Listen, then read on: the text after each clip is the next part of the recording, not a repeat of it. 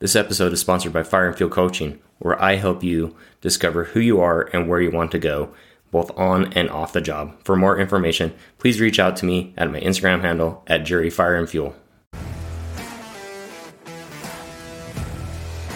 Hi, everyone, and welcome to this week's episode of the Enduring the Badge podcast. I'm your host, Jerry Dean Lund, and I don't want you to miss an upcoming episode, so please hit that subscribe button. And while your phone's out, please do me a favor and give us a review on iTunes or Apple Podcasts. It says, hey, this podcast has a great message, and we should send it out to more people. So please take that 30 seconds to a minute to do that review, and just maybe by doing that, it'll push this up into someone's podcast feed that really needs this message.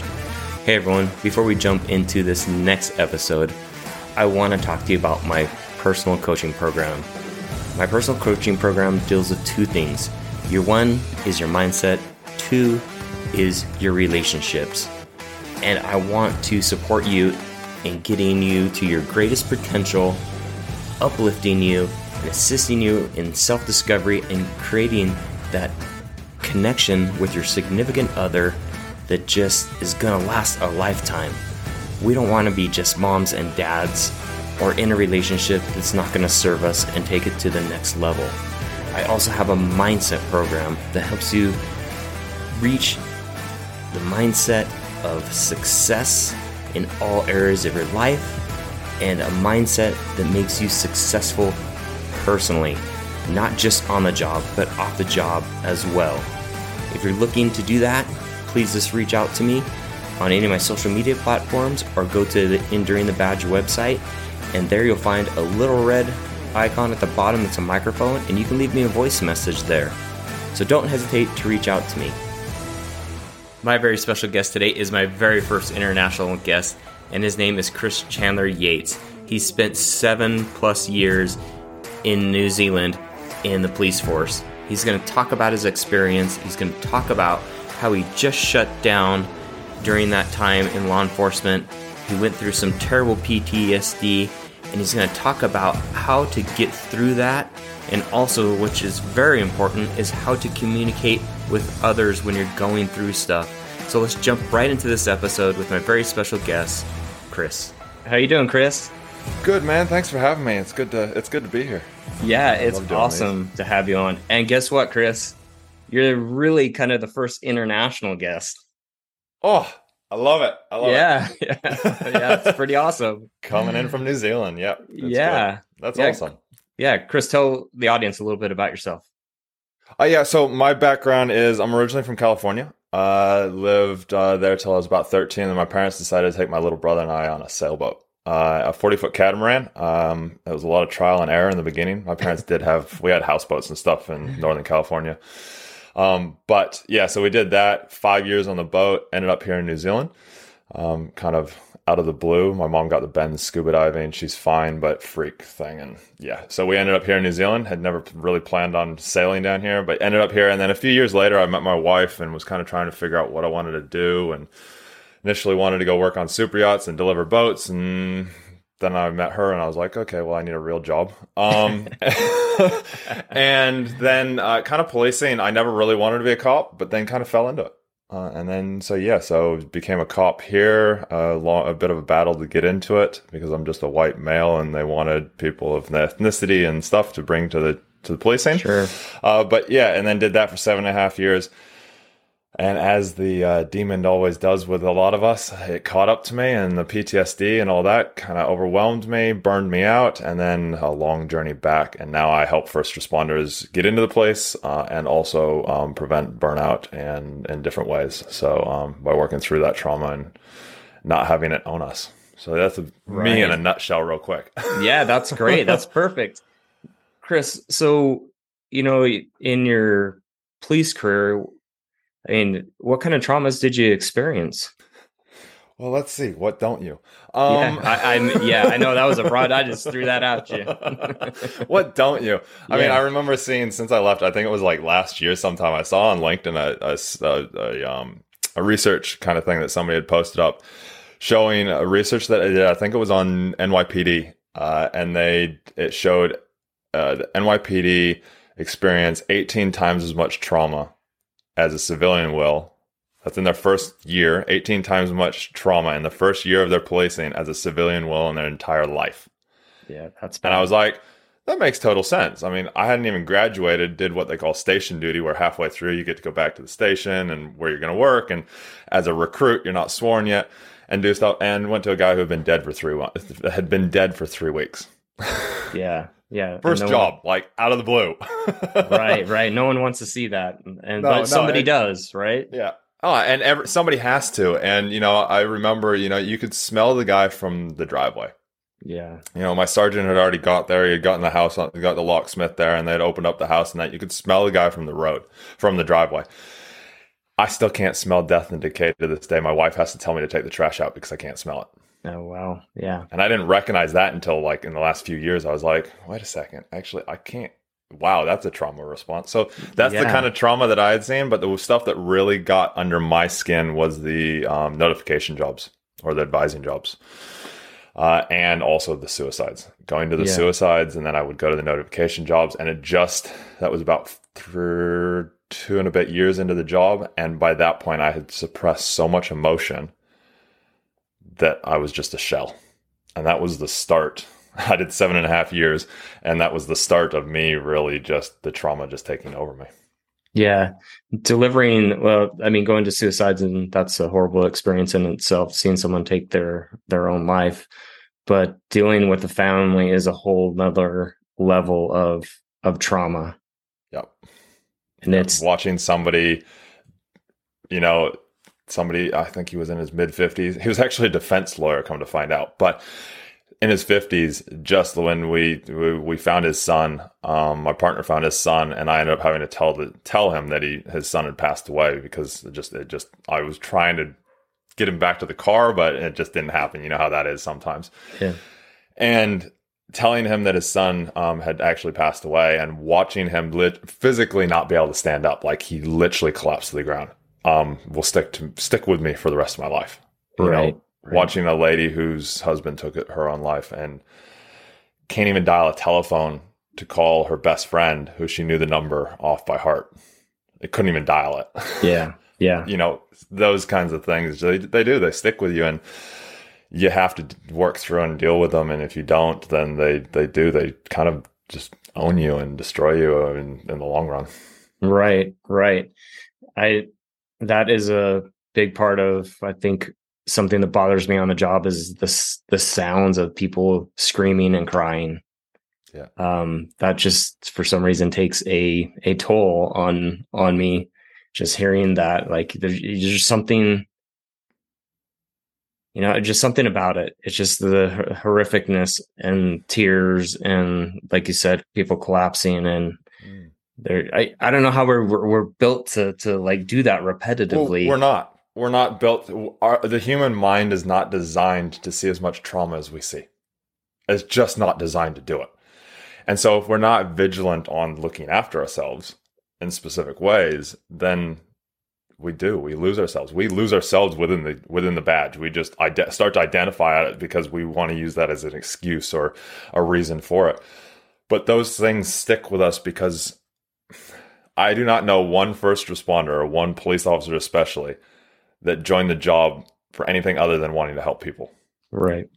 Right. And so when you see somebody in that state, it is the thing of there is nothing I can do. I can, uh, nothing I can actually do in this moment to make this person feel better besides just be there for them. Yeah. Yeah. But our minds go, I have to help this person. I have to make a difference, especially as guys. Males are we're different. we we ha- we our thing, a masculine trait is that we want to fix things. We want right. to fix it. We want to make it better. And when as first responders, we normally bring out even the females bring out that masculine side. And if we can tap into that feminine side of just the compassion and not go, I have to fix this, I just have to be here and be present. Right then it's a little bit easier. But it is, it's one of those things that there's certain ones you'll never forget. I mean, I'm five years out of the job now, and there's things that I will never forget. Yeah. Um, I'm grateful for them because they drive me so hard right now. but but yeah, man, it's it, it, can be it can be hard. Yeah. Um, yeah. How can we be well, I was gonna say how can we be vigilant, you know, and taking care of ourselves, but I wanted to go back maybe just as you were talking about, you know, the masculine and feminine energies and stuff like that. I find people really don't want to embrace that. they don't really want to feel like they have any feminine side of them or quality. I don't know if it's qualities is probably not the right word, but you know, just traits. Traits. Feminine yes. Traits. Thank you. Yeah. Yeah. You know, we, we all have both and you have to have both. You need a yang and a yang. And, uh, you know, I'm glad you brought this up because it's something that I talk about a bit, but actually not that much. I'm quite a feminine person. Like, I was raised quite feminine. I went to a personal development thing with my mom and my wife and a Tony Robbins event. And he was talking about masculine and femininity. And he was talking about the different things in that and how we're at a core, we're one or the other. It doesn't really matter sex, but, you know, males are yeah. more more commonly masculine and females more commonly feminine. Um, and my mom comes running over and she goes, I'm so sorry. I'm like, what the hell are you on? and she's like, she's like, I'm sorry I raised you so feminine. And like I'm sitting there in this seminar going, I actually feel like I'm probably my I'm more feminine than that. And I, afterwards, after that day, I go to my wife and my and my mom and I go, I think I'm more feminine. I think I'm at core more feminine. And they both turn to me and they go, Hell no. They're like, No, you are masculine to a core, but you can tap into that femininity a lot. And so where I'm going with this is as a police officer, we have a tendency to bring out the that what they call toxic masculinity. And what it more is is that ego yeah. It's that I'm a I'm hot shit. I'm doing this. I mean, a lot of times we join at 18, 19. I joined at like 23. We joined quite, quite young. We don't really know who we are. Or we don't have that much great maturity. Sorry guys, but right. we just don't. Yeah. Well, if it comes to you as shocking, you should reconsider some of your thinking. yeah, yeah, exactly. You know, we just don't have that much maturity. We want to drive fast. We want to shoot guns. We want to have lots of fun. I mean, that's the, the, I don't know about you, but that was one of the main reasons I want to join the place. Hey, it's gonna be fun. I want that that SWAT movie kind of version of place. Right, it's nothing right. like that. yeah, yeah. Um, but as a, as with that with the masculinity side, I'm very feminine. And so what ended up happening is I tapped into that toxic masculinity because I was like, I've got to push this femininity away. And so I started to become very ego driven and lost myself. And it was one of the way one of the things that I lost myself in was I lost that feminine sensitivity because I just shut it away. No, I can't be sensitive. I can't have that because that's going to hurt me. Right, right. When really I remember that that lady who couldn't dial the phone. Her 16 year old daughter came down and actually found the suicide note on the computer. And she read it, and I saw her leave the office. We had found it, but then her her her daughter found it. Well, went into the office and saw it, read it, and I saw her shoot out of the office and up the stairs. And I was like, "Yeah, that just doesn't feel right." Yeah. and you know how you know 16 year old you know teenagers in that emotional states anyways. Sure. and so i told my partner i'm gonna you know the daughter's just gone upstairs. I'm gonna go see. I remember being up there and she's sitting on the bed and she's saying all these things of it's my fault. I should have done more. All these different you know you know you've heard them and any yeah. first responders has, has heard them and i remember every cell in my body just wanted to give her a hug and say it's not your fault. Yeah and all I did was I said I didn't even put my hand on her back because in my head I can't do that. I that's just not that's not I'm not allowed to as a cop. Right, right. But every cell in my body is going, give her a hug, tell her it's not her fault. All I did was say, hey, it's not your fault, and kind of tried to talk her talk to that stuff. And I'm I guarantee it helped. But I know giving her a big ass hug from a cop, yeah. the you know big staunch cop, would have made an even bigger impact. Right. Right. That moment was where I actually started to really just shut everything down, emotionally wise. So when it comes into that masculine and feminine side, you've got to have both. You've got to let your sensitivity come in. Yes, there's times where you know you can't sit there and bawl your eyes out at a scene, and you know sure. you, have got to hold it back some, but then let it out afterwards. Talk yeah. to somebody, talk to your colleagues, talk to your team, and just let that sensitive side come out because we have to have both. well, you know, I'm glad you brought that up. Uh, do you feel like first responders are able to do that with their peers without being judged? You know, it was interesting because I'm doing this motorcycle retreat to help first responders here next year. And I was reading back through because when I did, so if I rewind a little bit, when I left the place, I did a motorcycle trip around the US. So I came back to the States. I actually had requested a divorce and my wife goes, We need counseling. Like, you're coming to counseling one more time. And something in me said, okay, maybe it's just because I'm such a talkative guy. I was like, okay, whatever. I'll give it one more shot. Been to counseling before, felt like it kind of worked, but not really, um, because I was back worse than I was before the first time I went to counseling. Um, and she was like, the counselor recognized I was burned out. We came to a thing of, okay, I need a break. And so I didn't know if I was coming back. I didn't know if I was going to stay with my wife, any of it. She put some kind of boundaries on it because my wife does, and I'm glad she did. And quickly I recognized that I was coming back, but I came back, did a motorcycle trip around the US. And through the whole thing on my Instagram, on my social media, I literally was doing posts. Like whatever was coming up, I would take photos of my trip and all this. And I read one of the posts uh, recently, and it was about the fact of I didn't feel like I could, I had a voice.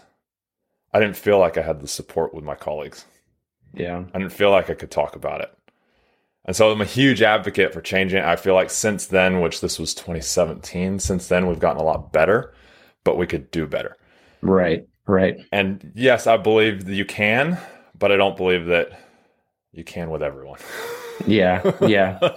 yeah. I, I was reading uh, an, an article talking about, you know, we're at the stage of we know a lot about first responders' health and mental health um, and now it's actually time to start doing stuff about it. And I'm like, and it was written a couple years ago, and I'm like, eh, that's that's pretty spot on. We do know a lot, and we're learning a lot, you know, each year, but there has to be more steps taken by departments, and of course, right, our own individuality. Like we need to do stuff as well. We we can't just and, go to work and come back and come, you know, be in this repetitive cycle. I'm I'm glad you touched on that because everybody like on LinkedIn, I'll post stuff up and so many first responders blame everyone else. They're like, "Oh, it's the leadership, it's the management, it's the politics, it's the public, it's the all these different things yeah. and they don't allow us to actually change." I call BS. Yeah. yes, yeah. they have a they have a aspect to it, but at the end of the day, if you want to change, you'll change. Yeah. Maybe it's in the job, maybe it's not in the job. But you know, I look at some first responders like there's some guys that I follow on LinkedIn and that, and even on just normal, you know, Instagram and things like that. But especially on LinkedIn, I follow, I'm connected with a lot of first responders, and the ones that are the happiest and still love their job are the ones that do the work on themselves. They don't, yeah, they don't want the department to give them to give it to them. They don't want that. Yes, I full heartedly believe that the department should be, but also at the same time, the departments have a job to do. They're there to make sure that crime is taken care of. Yeah. Yeah. yeah. Yeah. You want to change? You change yourself. Um, but uh, in saying that, you we can work we could do so much better than we already are by just listening and actually touching into that feminine side of ourselves when we're in the station and we're in a safe place. Yeah. Yeah. You know, the station is a safe place in the grand scheme of things. But we sure. bring the street to the to the station and we see the station in the street when it's really not there. Yeah. yeah, yeah. When I always like when guests are talking and stuff like that, I've always like have flashbacks of of stuff, you know, that goes on at work or different things. Um hopefully I'll be able to get this out because without getting too emotional. Um I kind of had like a little breakdown last night. I was at a restaurant eating with my daughter, having lunch, and and I generally don't sit my back to the door, but she sat across from me, and it was just like I didn't want to make a you know a big deal about it. Mm. And so I was, I was sitting there, and this lady just quietly comes up to me and she goes, "Do you know CPR?" And I'm go, "Yeah, I do." I do. So I like, and so I start walk. She's like, "A man needs CPR over here," and I didn't like. So back to the whole screaming and yelling and everything, like the chaos, that was not there. No, it was pr- it was really quiet and and like calm. Probably thank goodness. Um, so I went over and did CPR on him, and um, seems like right when you're doing, you're not expected to do something off duty. It seems like it takes forever, you know, for the first responders to arrive. So I know exactly how that feels. So I'm doing CPR on him, and uh, you know they they shock him, and they end up taking him to the ambulance, and I believe he's he's going to to make it. but awesome. I got choked up, and my daughter just kind of like put her arm around me and comforted me. Yeah. And I I got you know choked up about it, and then I'll, you know my wife's gonna listen to this and probably be like, "Wow, I can't believe you talked about this," but uh yeah, just last night I just broke down in a little bit of tears for a little bit and just like Good. like just you know i'm sure it's not just that call but they're just you know things that are just built up and you know so I just like i hate when that you know sneaks up sneaks up on you Uh, it, it's it's it's true, but you know it's it's uh, it's it's it's interesting. I, mean, I praise you for saying that here because you know this is your show and you're you know you know it's going who it's going out to and who Yeah. the, your common audience is, and so I praise you for that, man, because that's that's absolutely amazing that you that you've shared it. Um, but I want to add one thing. Good on you for actually letting the tears come. Because so many first responders just hold them back and they go, "No, I can't let these out," or "These are Right. weird. These are bad. I can't have this." Like, no, I'm I'm this image, this thing, even off duty. And so my um my thing for you would be sorry, my dogs have decided they want to go crazy. yeah that's right. Um adds to the environment I don't know. I don't know if you can hear them, but Yeah, yeah, they've decided it's they want to go crazy um, because there's somebody outside. Um, and so, uh, but we we have to we have to recognize that tears are good. Tears are our body's way of releasing emotion. yeah And so when we let them go and we don't try and hold them back and we just let them flow, then it's good, you know. And and you're you- you're my hallucination here is, is that as soon as your daughter put your arm around, you, you're like, wow, she's seen like me, like because you would have gone straight into cop mode. yeah yeah yeah I've done it before. My wife's seen it, and she's like, "Oh my god!" Like, it's like when when stuff is going off the rails, then you like you just get into this laser focus mode. yeah yeah and I'm like, I guess that's cop mode. yeah yeah yeah yeah and you're calm and every like, and so the the the the um the tears are a good thing, man. So I want to say this to all the first responders out there: tears are good things. Let them out. Sorry. you're kidding And um and then that way you can actually, you know, feel. Cuz when you actually let that emotion out, you're actually feeling yeah and let it go. Yeah. So, yeah. I mean, I would like to say I would want to, to like let him go, but I would still was, you know, you know, fighting him back pretty pretty hard. You know, it's it's not something I I do a lot, and uh, yeah, I'll, I'll be interested to see the reaction um from talking about this on on the show. But that's okay. Like you're right. Like when we shut ourselves down emotionally we we don't do ourselves any favor we don't do our family any favor and we certainly don't do the people that we're trying to serve a favor either because it just makes us so hard Yeah, it totally does, you know, uh, because then we go home and our partners sit there and go, "Oh, why aren't you feeling anything? Like why aren't you why aren't you present? Why why, you know, where are you?" yeah And you're just like, "I'm right here." But really, Yeah. you're off in la la land. because you're trying to be, yeah, yeah, yeah, yeah, you're trying you're trying to be yeah, I'm this person. But Yeah. it- all it does is detriment everybody. And this is why policing has the highest divorce rate out of any career. Because we shut our emotions away. We are very very good at compartmentalizing things. yeah But the best thing to do is actually, yes, you've got to be in that zone. Don't get me wrong. When, like I can, I can literally compartmentalize and be like, okay, cool. But now I'm very good at coming back and going, whoa, that one was, yeah, that wasn't fun.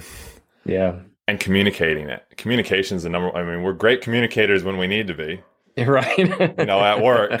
when we come home, we don't communicate anything. yeah Um, yeah You know, that, that that takes me to a, like one of the turning points in my career was went to a domestic uh, violence, which we have. You know, I'm sure you've been to hundreds of thousands of domestic violence. It's one of the number one things we go to. Uh, and went to that, dealt with stuff in that, and the offending kids had left already. And so then we ended up going to an address where we thought one of them was. Turned out the one that we thought was there wasn't there. It was the other one was there. The brother was there. So we went to I went to go arrest him, and my partner was standing at the front door to so you know obviously blocking the front door, and he started running around the living room, and I was sitting there going like trying to grab him and that. And you know, going through, you know, as you do, going trying to do all this stuff, but you're like, okay, is it really that big? And then he goes for the front door, and my partner goes to stop it, stop him. And she's a female. She's been in the job quite a few, quite a few years. And we, um, he haymakers her, like literally just smashes her, dents her cheekbone, splits wow. her eye, splits her eye open. She stumbles back. I was fit as hell, training hardcore. Uh, and so chased him up the steep driveway, caught him, ended up spraying him, and got him and everything. And so the importance of fitness is there. But I took that so much to heart that I was like, this was my fault. It was my fault she got assaulted. It was my fault. I didn't do enough. I wasn't enough. I didn't, I didn't, I wasn't assertive enough. I should have pounced on it. All these I should have. Yeah. Yeah. And at that point, I started to shut my emotions away because I didn't want to feel them. I was like, no, I can't deal with this. And it brings me to the point of the communication. I was, we ended up running extremely late that night because we did oppositions to bail and all this stuff. And we were supposed to finish at 2 a.m. I don't think I got home till like 7 or 7.30 in the morning because I was riding my mountain bike to work all the time. And I was riding down the hill. And my wife's calling me going, where the hell are you? I feel my phone vibrating in my, in my pocket. And I came down, I carried the bike around the back past the boat that I had at the time, sat down on the back step. My wife goes, What's going on? And I'm going to get choked up here. I know I am. And I sit down and she goes, What's going on? What are you okay? Is everything okay? yeah, see, here it is. Yeah. And I go, No, B got assaulted last night. And it, it was my fault. And that's all I said. And then I shut myself down and I went, it's okay. And she goes, are you okay? And I just, I shut down completely to it and didn't tell her what happened, didn't tell it, and didn't go into details, and then left it. And never really dealt with it again until like five years later. Yeah. when I yeah. left the place and was going through stuff. And, and it still, as you can tell, it still chokes me up to this day. Right. Right. Yeah. Those, those and are major events. yeah, it's major events that I'll never forget and change my trajectory of things. But it, if I could go back and redo something, it would be just to start to say it and talk about it and let it out and talk about how I was feeling with it, talking about how I f- was blaming myself, how I was, because then people could not ne- not necessarily say, "Hey, it's not your fault in that," which they would, but it just l- releases the power of it. Yeah, yeah. It lets you process it right? It's right. A lot of this, you know, being in the first responder world, you just keep filling that cup up, right? Mm. Just filling it up and filling it up, or whatever analogy you want to use, is bottling it and put it on the shelf. But at some point, they're just, you know, you're gonna come back. yeah, it's gonna come back. it just does come back. Like, yeah, and it, it will. And if it hasn't, for anybody that's listening, it's going to come back at some point, or it's manifesting in this life in some other manner yeah. currently.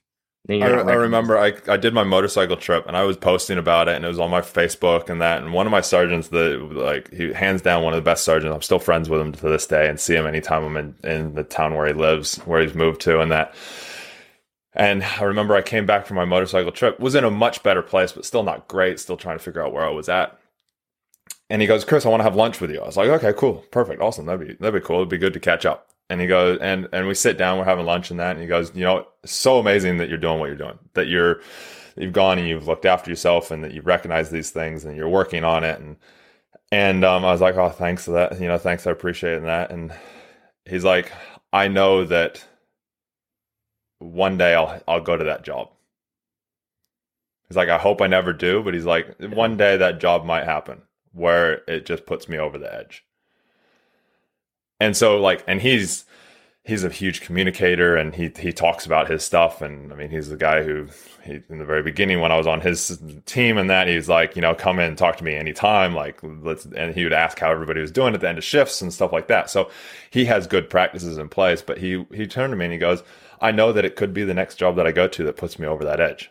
Yeah. I hope that it never happens and that what I have in place works but yeah, and so that's the thing is, you know, it's it's it's not a matter of if, it's a matter of when. And by doing specific tools like communicating and knowing who you are and having joy outside the job and you know, really making sure that there's things that aren't tied to this job that you're doing to fill your cup up. Like I, I use the analogy, we've all got a cup with a hole in it. Yeah, we need yeah. to block the hole up so we can fill the cup up. Um, is doing all those things so that that day is further and further away or never comes. Right. Right. Because the last How- thing we want is that day. Right. Yeah. totally. Especially, or yeah, it, especially when you're not able to finish out your career, right? Yeah. And I think that's it makes it even more more traumatizing as well. Yeah. How can we be vigilant about taking care of ourselves? So I was thinking about this um, earlier today um, because I knew I was coming on and I was at the gym this morning and I was like, how do I put this really simple? And I figured out a, and now it turns into a word actually. It's called, it's off. And so it's outcome, it's focus, and it's fun. If you have the three of those, then you're going to win. So the outcome, when I talk about the outcome, I'm a very outcome driven person. Ever since I left the police, I realized everything I've always done is for an outcome. And if that outcome is on point, cool, we're going to win. If it's not, that could be destructive. My outcome for everything when I was a cop was to be the best cop I could be. So everything I did in life had to do with some sort of policing. I built Yeah. a massive GMC K5 Blazer for my dad's firearms business because it's going to make it would look cool as a SWAT vehicle. yeah. that was the main purpose behind building it. That and it would, you know, it would make his business look good because it's very tactical looking. Yeah. Then we had, I would go shooting. I'd be in shooting comps and that. I didn't do it because it was fun. I did it because it would better me at work. I was training because I wanted to get into our version of SWAT. I wanted to do diplomatic protection. I was doing it for that, not to, just for myself, but to better my career. Yeah. You know, so those outcomes not so great. But that comes into the second thing of focus. So if you have a good outcome, like now I train because it makes me it helps me actually see who I am. Like it makes helps me be a better person, a better husband, a better wife, uh, not wife, better husband, a better you know friend, a better Yeah. all these different things, and it just is for me. You know, I do these Yeah. podcasts. The outcome of these podcasts is to get my message out there to then help somebody Sure. yes, the byproduct is it might help my business, whatever, but it's all about just making a difference to somebody else. One person hears it, it might change their lives. So the outcome is a huge thing. What's your outcome? Get really specific with that outcome. The next thing is the focus. What are you focused on? You know, a lot of times, especially as first responders, we see the crap of the world every single day. And if we're not vigilant, we start to focus on that is what we see. Yeah. I remember, I remember Yeah. my wife and I were looking for a new house to rent at the time. and she's like, because they, they were selling the house that we were in. And she's like, oh, she was sending me these listings of these houses and that. And I was so focused on the crap of the world that my mind would instantly go to no, three doors down there is a possible meth house. No, two doors down I went to I went to a domestic there and they fight all the time. Nope, this and that. My wife ended up stopping sending me stuff because she's like, you're just gonna constantly find and focus on that negative thing. So she just was Yeah. like, I'm picking one and we'll go look at it and just shut up about the cop stuff. so be very vigilant on what you're focused on. You know, as a first responder, you make, or as a police officer, you make the biggest difference. If you're focused on how do I make the biggest difference right now, how do I impact the most, whether it's an offender, whether it's a victim, whether it's just a civilian, how do I make this person's life amazing right now? And that's what I did in my first year, year and a half before I started to go downhill. I'd spend extra times with that domestic offender who beat up his missus, and I'd sit there and have a conversation with them. I mean, they're in the car with you when you're driving them to jail. I mean, to Yeah. book them. You have a, their ear; they cannot run away. they might not want to hear it. They might scream. They might Right, yell, right. might tell you to shut up. But guess what? Eventually, it will. And I've seen it happen. There was one guy that I was seeing all the time. And one job I went to, I went and I turned up, and he goes, "Sorry, Chris, I should have walked away and gone for a walk." And I was like, "I'm winning." because that's what I kept telling him to do. Instead of Yeah. beating up the house or you know that, just go for a walk, man. Take a big deep breath.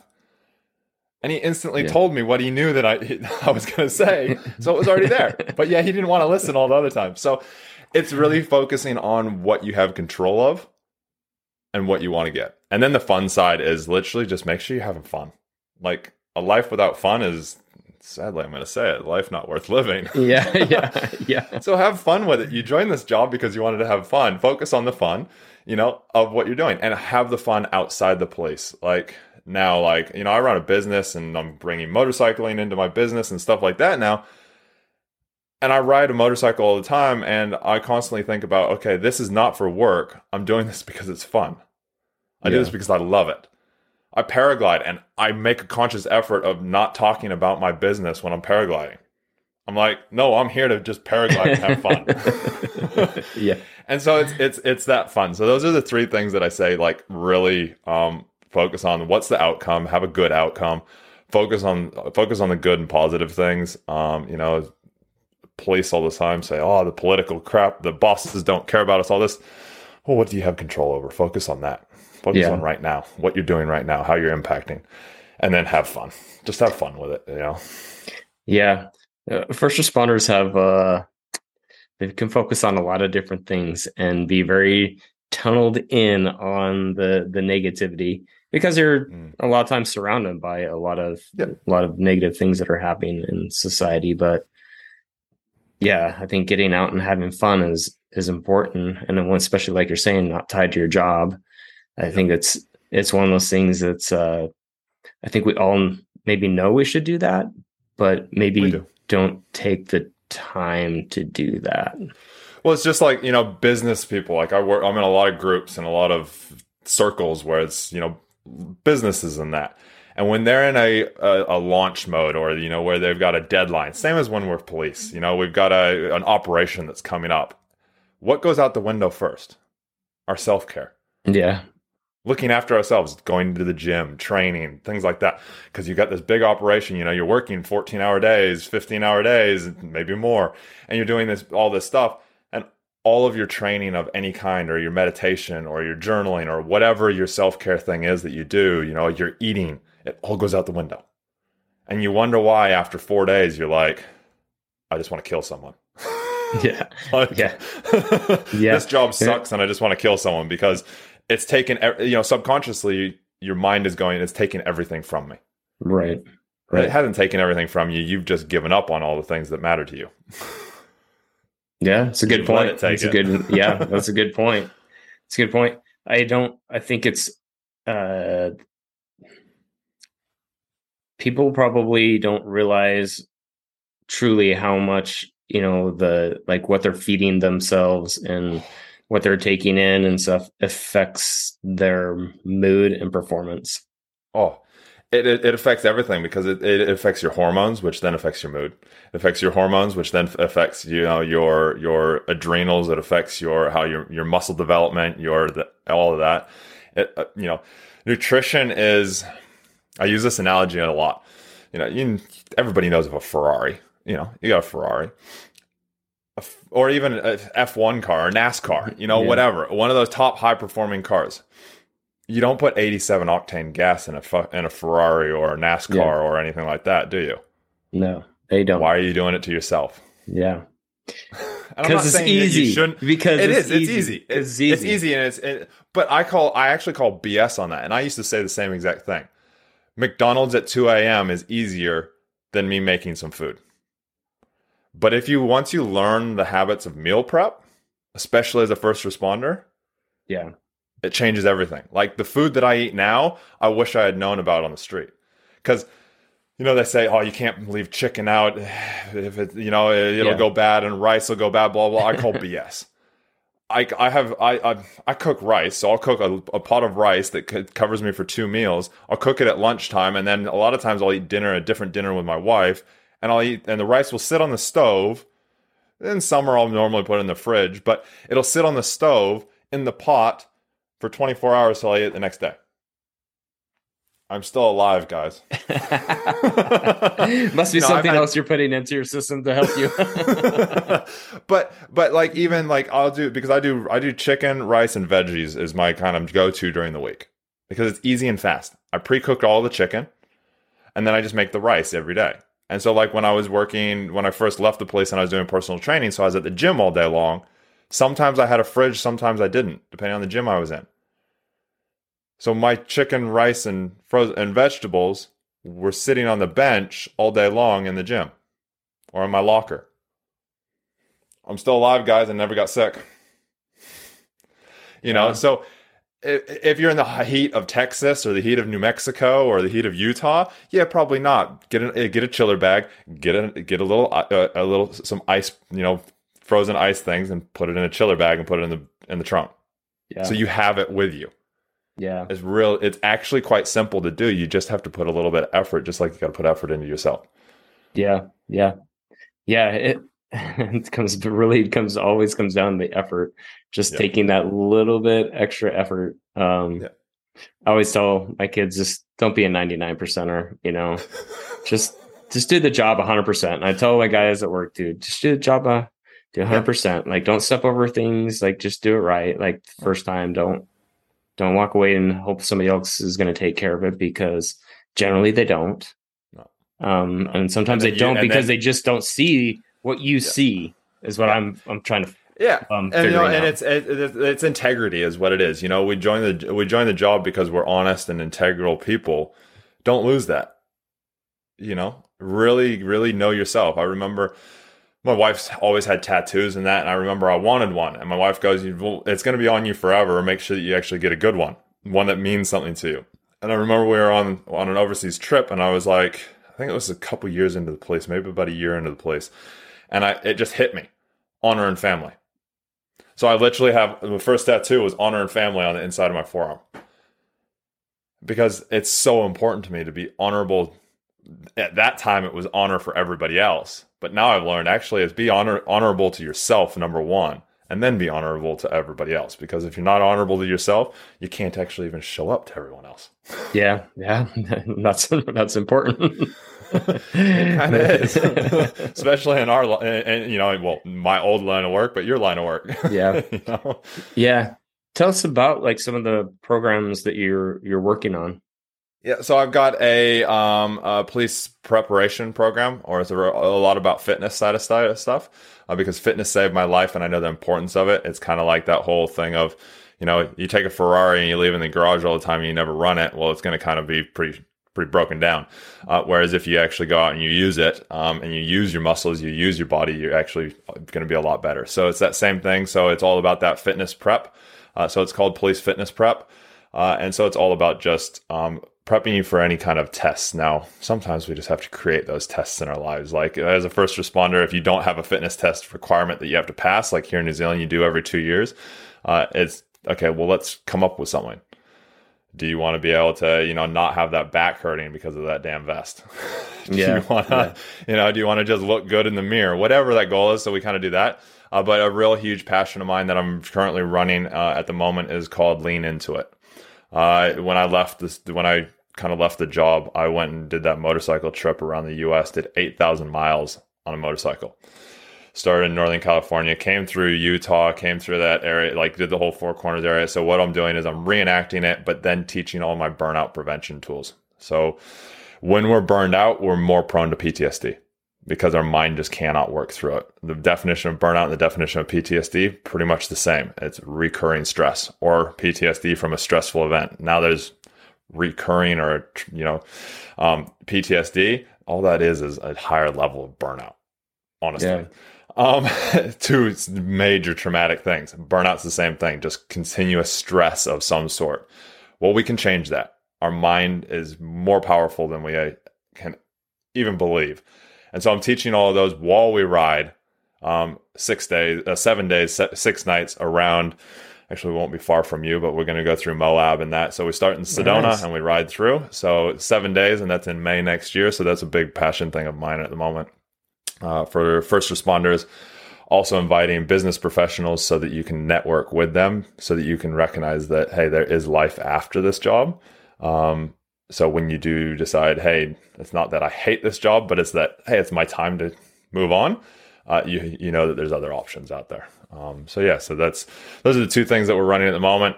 You can come find me on social media. It's just my name, Chris Chandler Yates, all of it. Um, so Instagram, Facebook, LinkedIn. Just look up Chris Chandler Dash Yates, and you'll find me. Yeah, I uh, I come across you on on Instagram, and uh, I was like, ah, I like what this guy is saying. I got to get him on the podcast. Like he's very down to earth and just saying what people need to hear. Yeah, on, I'm on very, I'm very, I'm very blunt. Like yeah. a lot of people don't like it, but I'm like, hey, I'd rather tell you how it is, so you know how it is. yeah, and then you can decide what you want to do with it. yeah, on your ride, are you gonna be? So you're gonna go be by the Grand Canyon area or the? Uh, so we're gonna start. Or? We're starting in Sedona, then we'll go up through um, Moab area. Then we're gonna go through like uh, Mesa, uh, through like kind of that uh, western edge of Colorado through the hills there, and then go down through by Sand Dune National Park, down into um, Santa Fe kind of area, and then cut through Petrified Forest and back to Sedona. So um, I think it's about 1,600 miles. Um, and the other nice thing with it is it's a full VIP experience. You get to Sedona, and as soon as you get there on the 20th of May, and after like anytime after 12, uh, it's full. Everything's covered. So we cover food, accommodation, fuel, the bike rental, all of it. Uh, That's and impressive. Just, yeah, so it's fully inclusive, doing everything uh, with it. You just have to go to createfromwhy.com forward slash L I I T USA. And yeah, all the details are there. It's, it's, um, it's taking people through what really made the biggest difference for my life. Um, and so we can grow, we can ride, grow, and, um, yeah, just have fun. yeah. I was like, wow, man, I have a Airbnb in Kanab and I'm like, oh, maybe they're coming through that area. Yeah. Catch up with you. yeah, yeah. Well, if you're anywhere in the if you're in the area or you're in that kind of area, just let us know. Um, I'm gonna go see some friends and stuff afterwards in Vegas. Um, some other first responders that I know. Um, yeah. But yeah, um, this is just the first of many of these that I'm gonna run. But this is the first one, so it's going to be. I th- I personally think it's going to be the biggest one. yeah, I'm going to give it. Uh, it's going to be given the most because it's that first one, and then I'm going to start to. Then we'll start to hone in on things. And, right, right, right. But yeah, get to do it on the back of Harleys, and yeah, it's pretty fun. Yeah, Chris. Before I let you go, is there any other things that you feel like you need or should recommend to first responders? The biggest yeah. thing is that I always say is just communicate, man. Like if I could change one thing in all police forces, it would be mandatory debriefs at the end of every shift. I don't care if you've done 15 hours, I don't care if you've done eight hours. A mandatory 20 to 30 minute debrief with everybody, just like almost like the the AA circle. Mm-hmm. Um, yeah. and you just go through, then you get to know each other, but also you just get to say, hey, what's going on? What jobs did you go to and how did you feel about them? Right. How did they make you feel? And some guys in the beginning, you know, you won't, but then you'll eventually get to a point where you're like, actually, that job, I've been thinking about that job from three weeks ago a lot. And I don't know why, but it just, just, I'm just not feeling good about it. Yeah. And you, you change that culture of we can't talk about this stuff or it's not good or they're going to judge me to, hey, Steve over there is having an issue. Susie over there is having the same things are going on. They're not issues. They're just we're processing. We're humans. Stuff. Yeah, we're, we're humans. Humans processing stuff. Just humans processing stuff, and that would be the, probably the biggest thing is just create some sort of debrief, guys. Even if it's just with your partner.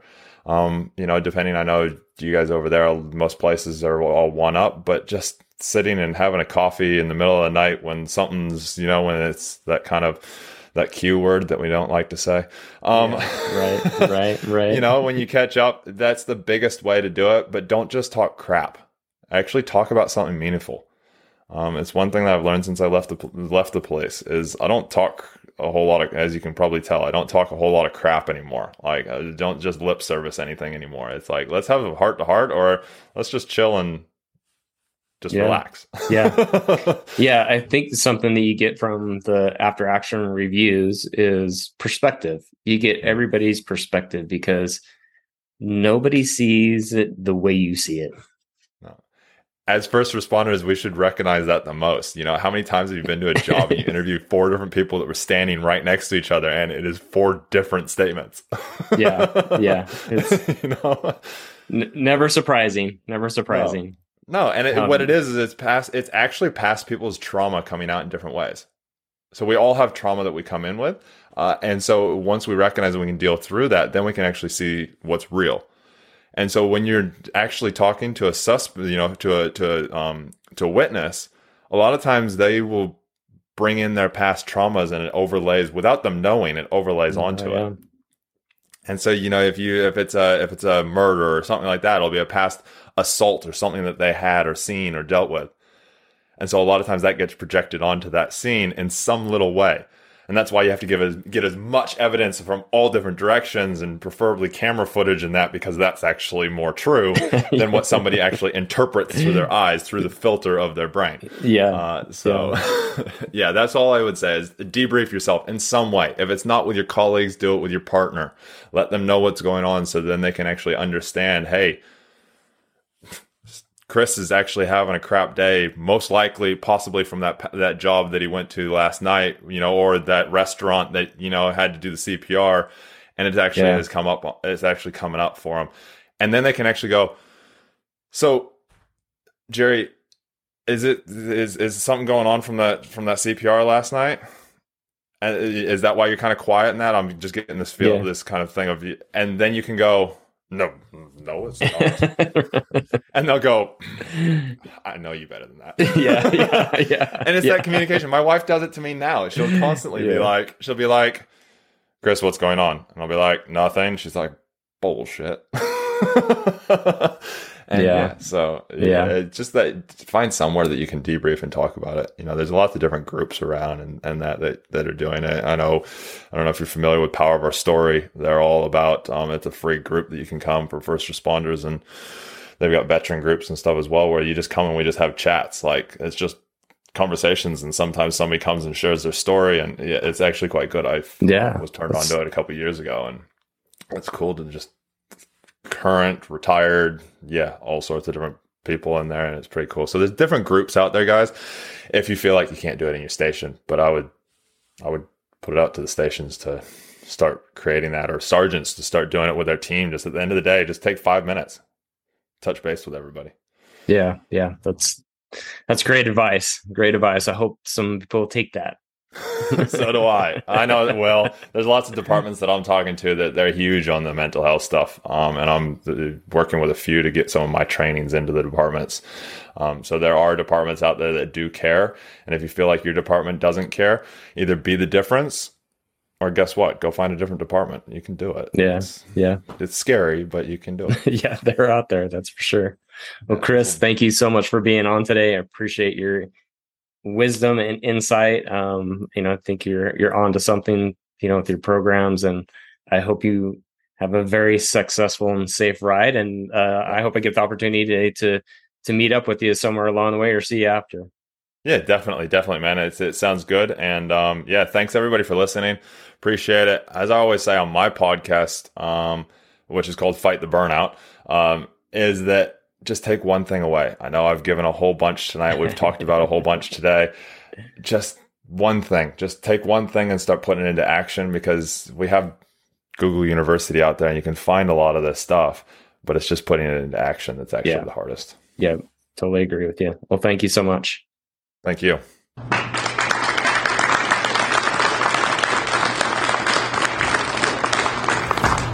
Thanks again for listening.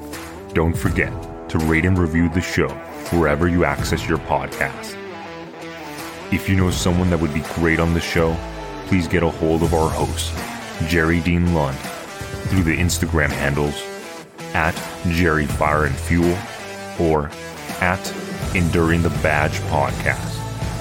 Also, by visiting the show's website, enduringthebadgepodcast.com, for additional methods of contact and up to date information regarding the show.